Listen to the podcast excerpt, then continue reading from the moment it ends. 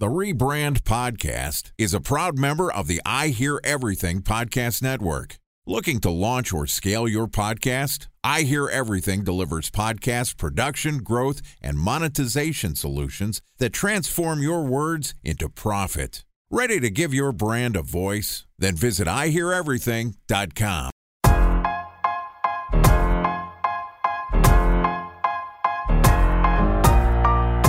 Welcome to the Rebrand Podcast, a member of the I Hear Everything Podcast Network. This podcast tells the stories of world changing marketing campaigns as told by the people who build them. Ready to hear untold stories behind the brands you love? Then sit back, relax, and get ready for the rebrand. Here's the host of the Rebrand Podcast, the CEO of the Harkey Group, Scott Harkey. All right. Welcome to the Rebrand Podcast, where, as you know, we tell untold stories of world changing brand campaigns as told by the marketers built them.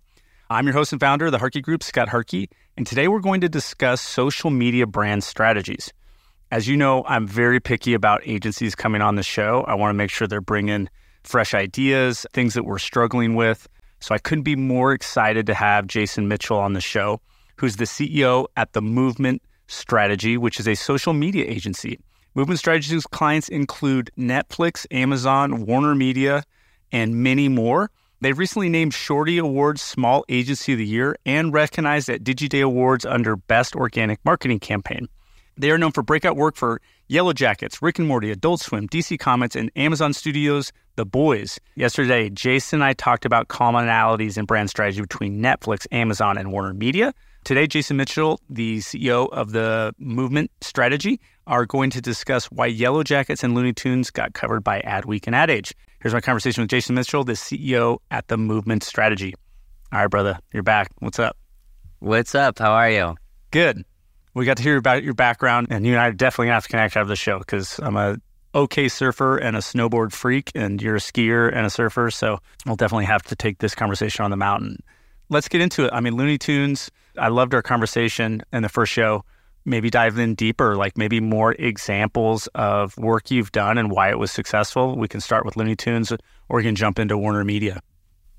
Yeah. So Looney Tunes, I think, is a great example of this idea of building out a brand character. And so we've been working with WarnerMedia for seven, eight years now. And about four years ago, they reached out to us and they said, hey, you know, we want to think about how to reboot our Looney Tunes social media and they were kind of gearing up. They were a couple years out from Space Jam, and there was some stuff coming to HBO Max. And they wanted to think about how do we go from just posting clips on the platform to doing something that's really additive for media companies that have big libraries of content. Except for YouTube, it's really hard to monetize that content in any meaningful way. You know, you can put it out, you can put clips out and get views and engagement, but what is that really doing for the brand? And so that's what we wanted to figure out is how do we do something different on social media that re-engages people into Looney Tunes, gets them to either discover Looney Tunes that they really love Looney Tunes for the first time, or more likely rediscover their affinity for Looney Tunes that they had as a kid. So these are people that are, you know, let's say 20 to 35 years old that are becoming adults that are having families. It's really important that Looney Tunes is top of mind and they start showing it to their kids. And so we said, okay, how do we position Looney Tunes on social in a way that we can enter into the conversations in an organic way that are happening and become a sort of must follow social media account? And we started with this process that we have called building out a brand character and creating a brand verse for that character. And what we landed on with Looney Tunes is this idea of what if the Acme Corporation hired a intern to run their social media account? It would be a disaster, but it would be hilarious. So that's actually what we should do. And so we build brand characters, and oftentimes they're not consumer facing. But in this case, the Acme intern actually was consumer facing, and we launched it on Twitter and TikTok, and we did this post where we had this the intern have a badge and it's his first day at the job and he had this big you know rule book and so we we brought the Acme intern to to social media And it was really interesting. Like pe- people loved it. They loved seeing a new character. We actually had the person who voices some of the Looney Tunes characters create this voice for the Acme intern. And that gave us permission to then enter into conversations that were happening on the internet. So, as an example, not too long after we launched the Acme intern, one of the things dominating social media was this conversation happening at Barstool Sports with one of their big podcasts. It was Call Me Daddy, is that the name? Yeah. And the thing that was happening was one of the hosts was leaving and there was all this drama around it. And so Granny, one of the characters in the Looney Tunes, is like perfect foil for that. And so the Acme intern basically suggested that Granny should join that podcast. And Barstool Sports picked it up and they wrote an article about it and people were talking about it. And all of a sudden, all of these people who there's no way they would have been thinking about Looney Tunes that day, they're talking about Looney Tunes and it becomes part of the social media conversation happening on the internet. And we continue to do that over and over and over again in, you know, in culture and sports and in, in art and entertainment. We had all of these very high profile people start to engage with us and follow us.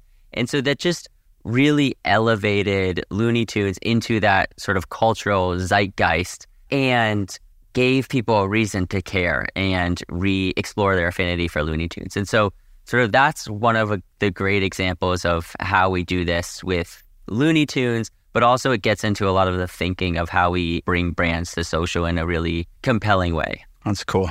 I mean, your examples in terms of the brands you've worked with, your creative examples for social, certainly you have home run capabilities for things going viral. And I'm glad we got to dive into the strategy behind that before in terms of how you think about character development and what great examples. And you know people that know how to troll an audience do really well. If you look at elon musk right now i think's pretty well versed at it um, right now on twitter. There's others that can can keep an audience engaged and they're and they're including other people. And all of a sudden there's discussions. Nba's done it really well. Nfl's done it at times really well. Some certain nfl personalities have done it really well. My question to you is uh, given your entertainment background and your access to writers how do you have are you crowdsourcing writers? Is it being where you're at in Hollywood? I'm just thinking about the talent creatively that you have access to within your agency and the capabilities and the background they have in entertainment is different than anybody else I've heard of. How do you do that? I don't know it, how much you can talk about that, but that that's what's going through my mind. Like, how do you how are you accessing the talent you have for some of these these brands? It's pretty insane. Yeah. So what this this was something that we learned when we were working with Netflix and really with them, I think cracking the code on how brands can create nimble, highly effective social media teams is this idea of building out these social media writers' rooms. And so the way that we think about it is we have, you know, a core team of full-time individuals at Movement that are doing, you know, strategy work and community management, posting, stuff like that. But then we supplement them with a writer's room of, of real writer. So people that might write for TV shows or they might, you know, do different types of comedy writing or depending on what the uh, genre is, different types of writers. There are a lot of freelance writers out there today. You know, people that write articles for, you know, websites or, or whatever else. A lot of these individuals are amazing writers. They're freelancers. They're looking for opportunities and we're giving them these amazing opportunities. We're saying, hey, we have this social media brand that we've created a character for. We want to engage you to be part of our writer's room. And we're just going to find interesting things that bubble up on the internet and we're going to write to them. And that's the model that we have employed incredibly successfully. And so we, we have these nimble writers' rooms that are, you know, we're a virtual agency. Our writers are virtual. We're talking on Slack. So we'll create a Slack channel with us, the client, and we'll just be flagging things. Hey, this is trending right now. Who has a funny post about this? And we'll write it, and within a very short amount of time, we'll be able to turn it into a piece of content. That's so rad. Here's what I want to do. Um, I know we're running a little short on time because we went so long on the first one, but I'd love to bring you back if I could. And I, I don't know, I've never done this. I don't know if you have done this, but what would be cool, and I don't know if we could get access to maybe a couple people from your team or a writer, like what would be cool is to like maybe even hypothetically think about a brand and think about like how we would approach it and think about like what a character development would look like and maybe go a little deeper or just kind of brainstorm ideas to help people think about social in this in this way because it is certainly unique. Or maybe we just do another episode of kind of how we're doing and go over other examples. I don't know but i, I definitely want to bring you back. This is a, a topic that is you know it, it's a big need in the industry especially as ai is coming into the fold. There's just going to be a lot of sea of sameness you know bullshit crappy work out there. And to truly be loved and talked about and known in this market with the political shit that's going on and the wars and everything else like you have to excel in this area. And of all the social people i've talked to like you certainly get it and have a, a unique perspective. So love to bring you back but yeah thanks for everything. Let's let's let's end off this one a little shorter and i'm going to get back with your people and we'll get back on it. That sounds great. Yeah i'd love to do it. All right dude. Good good, good having you on. Appreciate everything. If you can't wait till the next episode and you want to learn more about Jason, we'll put his LinkedIn profile in our show notes. You can DM him on Twitter or X, I should say, at twitter.com backslash movements, company website, movementstrategy.com. If you didn't have a chance to take notes, Rebrand Pod's got everything you need. Uh, you can find me on social media pretty much everywhere. It's just Scott Harkey. If you haven't subscribed, that's our that's our big KPIs, so we appreciate it. I haven't checked the numbers recently, but I know it's well over 5,000. Thanks for everybody. Thanks to the producer, Ben. You're the best, buddy. That's it for today, but next time it's never too late to rebuild, reboot, or rebrand.